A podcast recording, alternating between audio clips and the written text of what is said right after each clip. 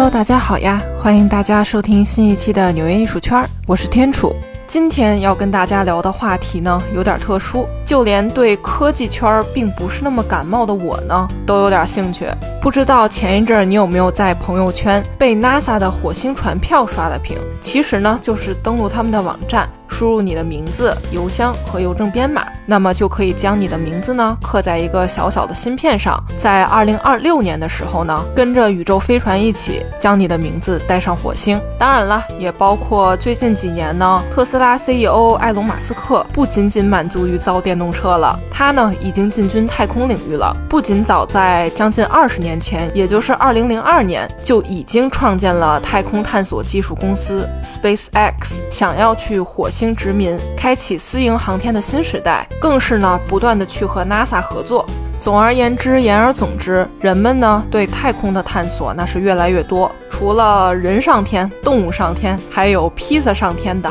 特斯拉电动车上天的，甚至还有玩具上天的。印象最深的就是去年五月份的时候，跟着猎鹰九号火箭一同上天的亮片毛绒恐龙玩具呢，那真的是瞬间卖断货。这带货能力堪比李佳琦和薇娅的直播间啊！当然啦，除了他们之外呢，也有大批艺术品上过太空，甚至登过月。今天的纽约艺术圈就来跟大家唠唠那些上了天的艺术品。咱们就从最早的开始讲吧。回顾一下历史，其实被公认为第一件太空艺术品以及登月的艺术品呢，是一九六九年的月亮博物馆。月亮博物馆呢，它并不是说真正的在月球上建立了个博物馆，它呢其实是一枚小小的陶瓷片儿，尺寸呢是十九乘十三毫米，也就差不多大拇指指甲盖的大小。这陶瓷片上面呢是六位在上世纪六七十年代美国最杰出的艺术家。他们共同绘制的简单的个性图案。这六位艺术家呢，分别是安迪沃霍尔、约翰张伯伦、克劳斯奥尔登堡、罗伯特劳森伯格、弗里斯特格尔斯以及大卫诺夫罗斯。先给大家描述一下这几位艺术家的个性图案都画了点啥。既然是艺术家哈，那肯定不会像娱乐明星那样签一下自己的名字就送上天。这些艺术家呢，是希望把自己的作品带上月球，而并不是简单的签名。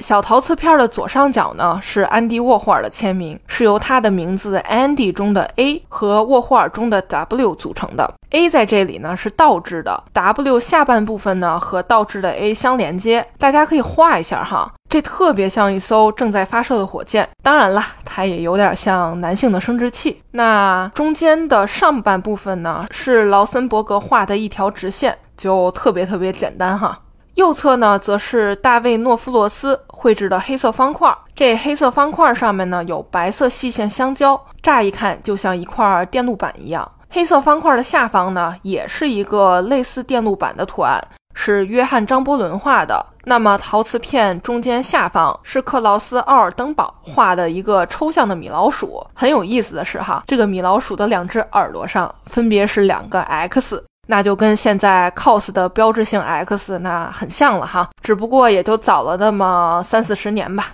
最左下角呢是弗里斯特格尔斯将由计算机生成的一个链接符号图形。但话说回来，你说如此严格的登月计划呢，这个小小的陶瓷片又是如何在众多的科学家和工作人员的眼皮子底下悄悄溜进这个阿波罗十二号登月舱无畏号的呢？一九六九年十一月十四日，人类第二次载人登月计划呢正式实施。阿波罗十二号就从美国佛罗里达州肯尼迪航天中心成功发射，于五天后的十九号呢正式登月。一开始哈，六位艺术家之一的弗里斯特格尔斯呢，他一直在联系 NASA，想要通过这个官方渠道呢，将这枚带有艺术家作品的小小陶瓷片送上月球。但大家也能想到哈，这件事儿并不是那么容易。这 NASA 呢，也没有给他一个明确的答复，没同意，但也没有直接否认，反正呢就是拖着呗，悄悄的说一句哈，这是不是像极了渣男？开玩笑哈。当然了，在交涉许久未果之后呢，那格尔斯肯定就想到了非官方渠道呗，那就是想办法把这个小小的陶瓷片呢，偷偷的塞进登月舱里。但毕竟呢，这是非官方事件，整件事儿在筹备过程中呢，并没有人知道。那么格尔斯呢，就联系了一个名为“艺术与技术实验”的组织，与艺术家、工程师、科学家们呢共同讨论呢这件事情的可行性。最后呢，他们一共是做了十六个或者是二十个小陶瓷片儿。这十六和二十个哈，这个分别是两种说法。那既然有这么个数字在这儿呢，那就相当于限量版。其中的一枚呢，跟着阿波罗十二号上天；其他的呢，就分别是艺术家呀、工程师、科学家啊等等参与此次项目的人呢，呃，自己留着留作纪念。那据说呢，该组织的一名科学家认识参与阿波罗十二号着陆器研究的工程师，那这名工程师就表示呢，他愿意偷偷的将这个月亮博物馆。放置在登月舱上。那在过程中呢，格尔斯也是特别的焦虑。作为六位艺术家之一，同时也是这个项目的发起者呢，他当然希望早点知道这件艺术品何时被安置在了登月舱上。那在一九六九年十月十二号，也就是这个阿波罗十二号起飞的前两天，格尔斯呢他就收到一份神秘的电报，上面写的很简单，就是一切顺利，设备运作良好，并且还署了名，叫约翰。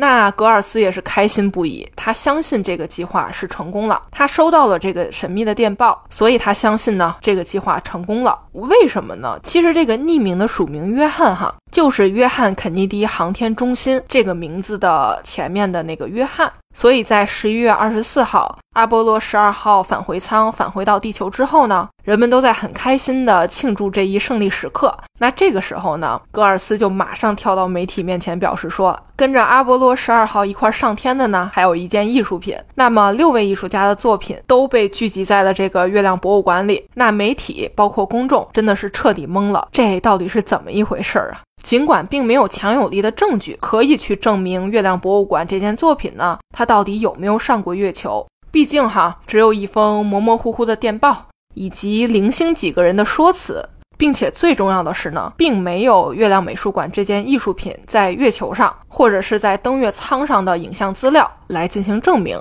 但现在呢，月亮博物馆被普遍认为是第一件太空艺术品。其实，在这之后呢，媒体也采访了这个登月舱的驾驶员，他表示，他登月的时候呢，并不知道月亮美术馆的存在。并且哈，媒体整个翻遍了 NASA 的员工记录呢，也没有找到给格尔斯发电报的这个约翰这个名字的人。那么格尔斯相信呢，工程师成功的将它藏在了这个登月舱的支架上。那署名肯定是匿名的嘛，毕竟万一被暴露了，那这位工程师的铁饭碗就没有了。这个月亮博物馆呢，它是上过天，但是它并没有被留在月球上。那么咱们下面讲的这个艺术品呢，它呢是通过官方渠道且被永久的留在了月球上。上世纪六十年代，在冷战过程中呢，无论是出于军事科技还是宣传等方面呢，这个美国和苏联之间，他们是如火如荼的举办太空竞赛。没完没了的朝天上 biu biu biu 的发射火箭，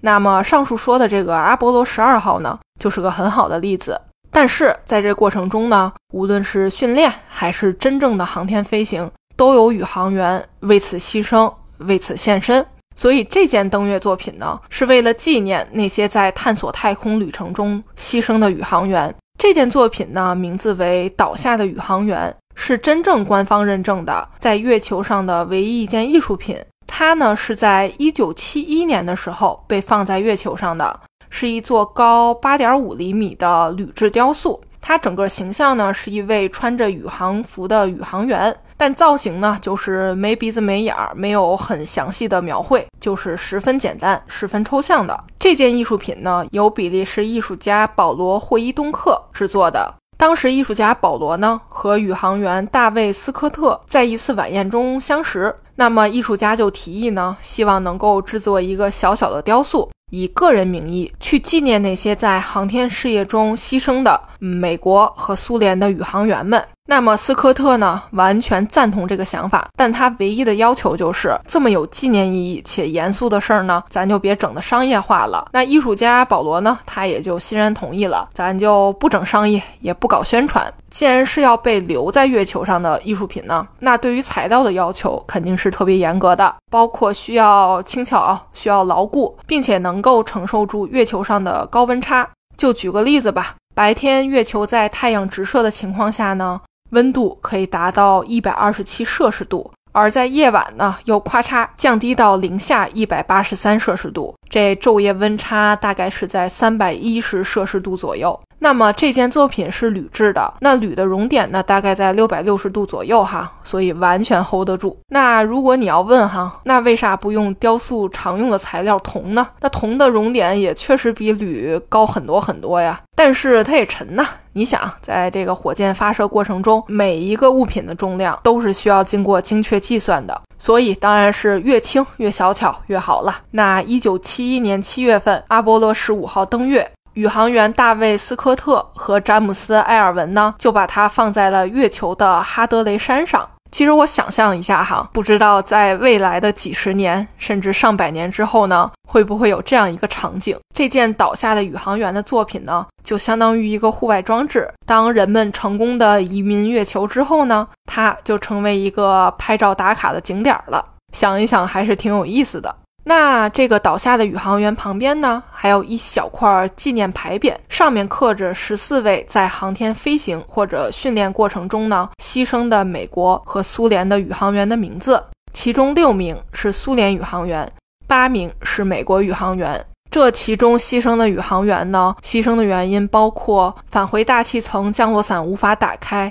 飞机事故、返回大气层舱内加压失败、阿波罗一号的大火。哎，不管怎么说，还是要致敬这些曾勇于探索月球的人们。不过，在阿波罗十五号返回地球倒下的宇航员这件艺术品呢，被留在月球上的这件计划被登月的三位宇航员在新闻发布会上向公众和媒体公开之后呢，那这个美国航空航天博物馆就希望能够得到这件艺术品的复制品来作为展示之用。这宇航员们想了想说。这不失为纪念这些已逝宇航员以及一个很好的公共教育的一个机会。那么他们呢就答应了博物馆的请求。那这个展出的要求当然就是有品位且不具有宣传性，还是跟他们的初衷是一样的。但是哈，这个成功登月并返航后的一年时间里呢，艺术家保罗呢看着自己的作品进入博物馆，并且被媒体大肆的宣传报道。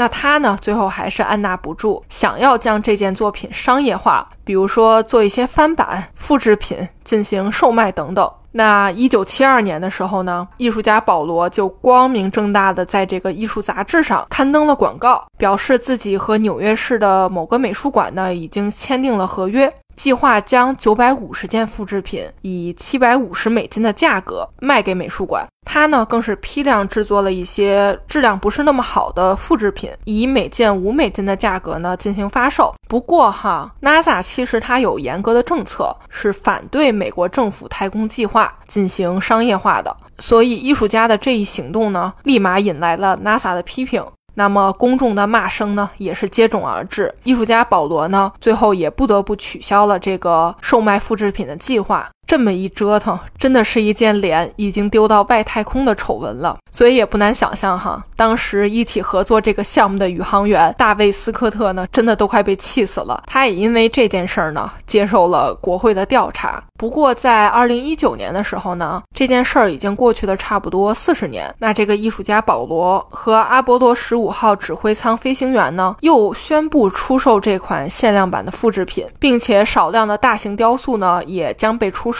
我在网上看了一下哈，这件作品目前在纽约大都会美术馆呢也藏有一件。当然了，咱们可以换个角度想一想。一般无论是美术馆还是拍卖行，一件作品呢，总有它的归属地。就比如说是大卫洛克菲勒藏于某某某某年把这件作品捐给了美术馆，那还有就是某某艺术基金会藏，甚至是不公布具体信息的 private collection，就是私人收藏。那对于这件倒下的宇航员作品来说呢，它的归属地是月球上的哈德利山。不得不说，这平平无奇的说明真的很凡尔赛了。在此之后的一九八六年呢，美国艺术家艾勒里库尔茨的四幅油画作品呢，也跟着 NASA 的太空飞船哥伦比亚号一起进入地球轨道，飞了六天，绕了九十八圈。那这一次送艺术品上天的目的呢，不再是艺术家们自娱自乐的项目了，而是为了测试有机画材在宇宙空间中的降解情况的一个项目实验，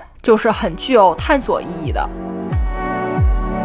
我爱纽约这座城市，它满足了我对艺术的所有幻想。希望你也会和我一样爱上它。这里是纽约艺术圈，我是天楚，我在纽约。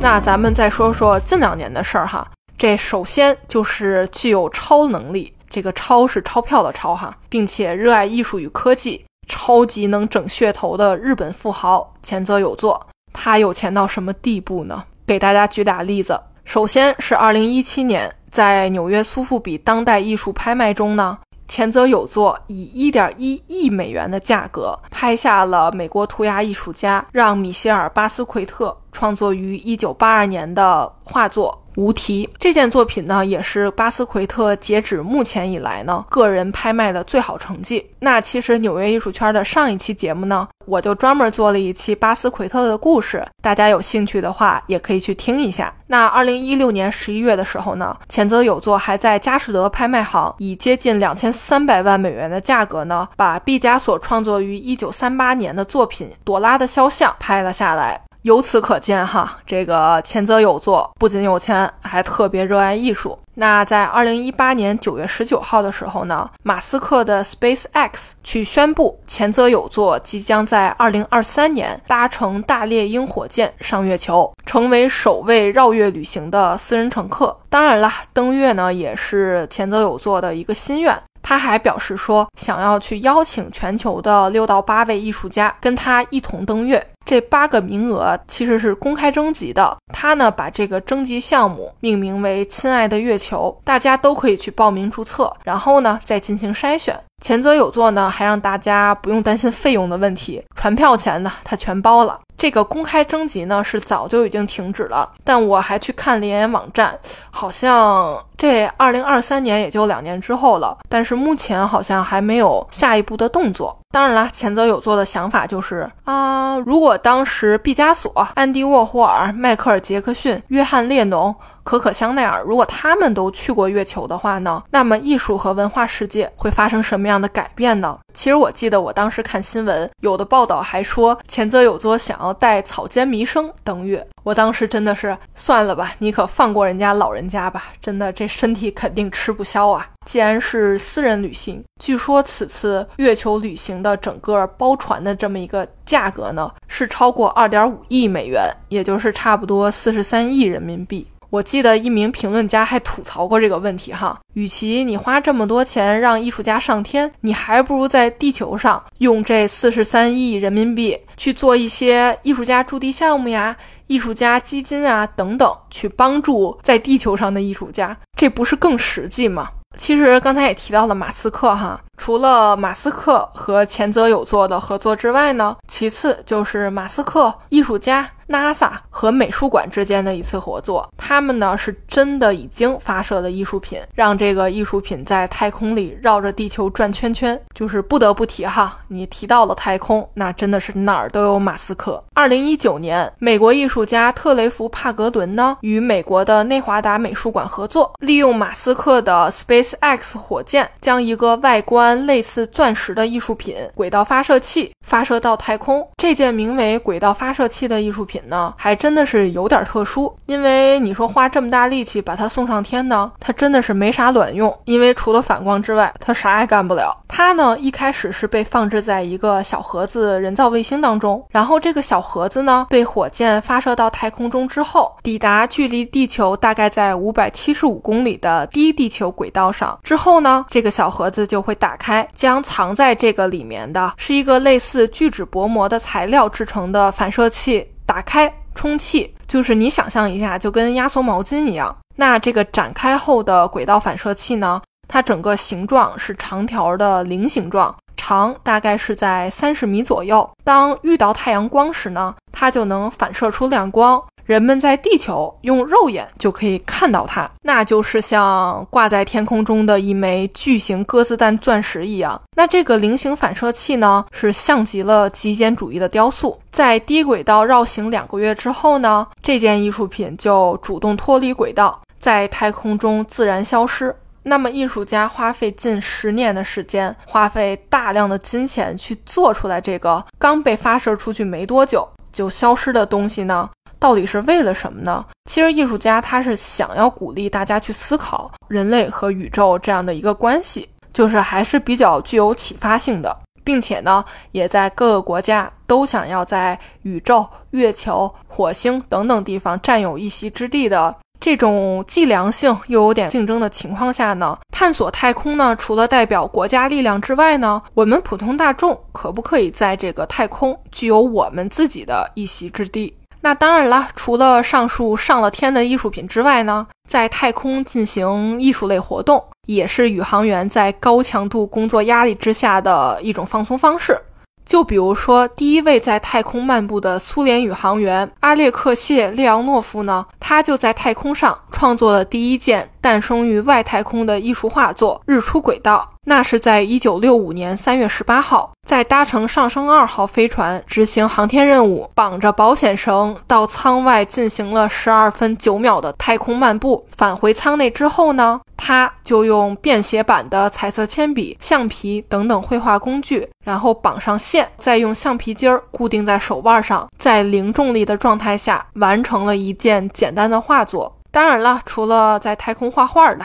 还有在太空拍 MV 的。那二零一三年，加拿大宇航员克里斯哈德菲尔德呢，就曾经抱着一把吉他漂浮在国际空间站里，翻唱英国老牌摇滚巨星 David Bowie 的经典作品《太空怪人》，还利用镜头在空间站的各个角落像模像样的整了个 MV。在无重力的情况下，笔记本电脑设备、吉他以及宇航员。都漂浮在空中，真的是特别有感觉。问题是哈，这哥们儿唱的还真不错，还会弹吉他，真的是碾压所有地球版的 MV 啊！其实《太空怪人》这首歌呢，讲的是什么样的一个故事呢？是当时有个美国宇航员在太空中走失了。脱离了航天器，那么就只能眼睁睁地看着地球远远地离他而去，漂浮在太空中，直到死亡。这部 MV 发布没多久之后呢，David Bowie 就给他回复了，说：“你好啊，太空人。”真的是一个特别奇妙的联动。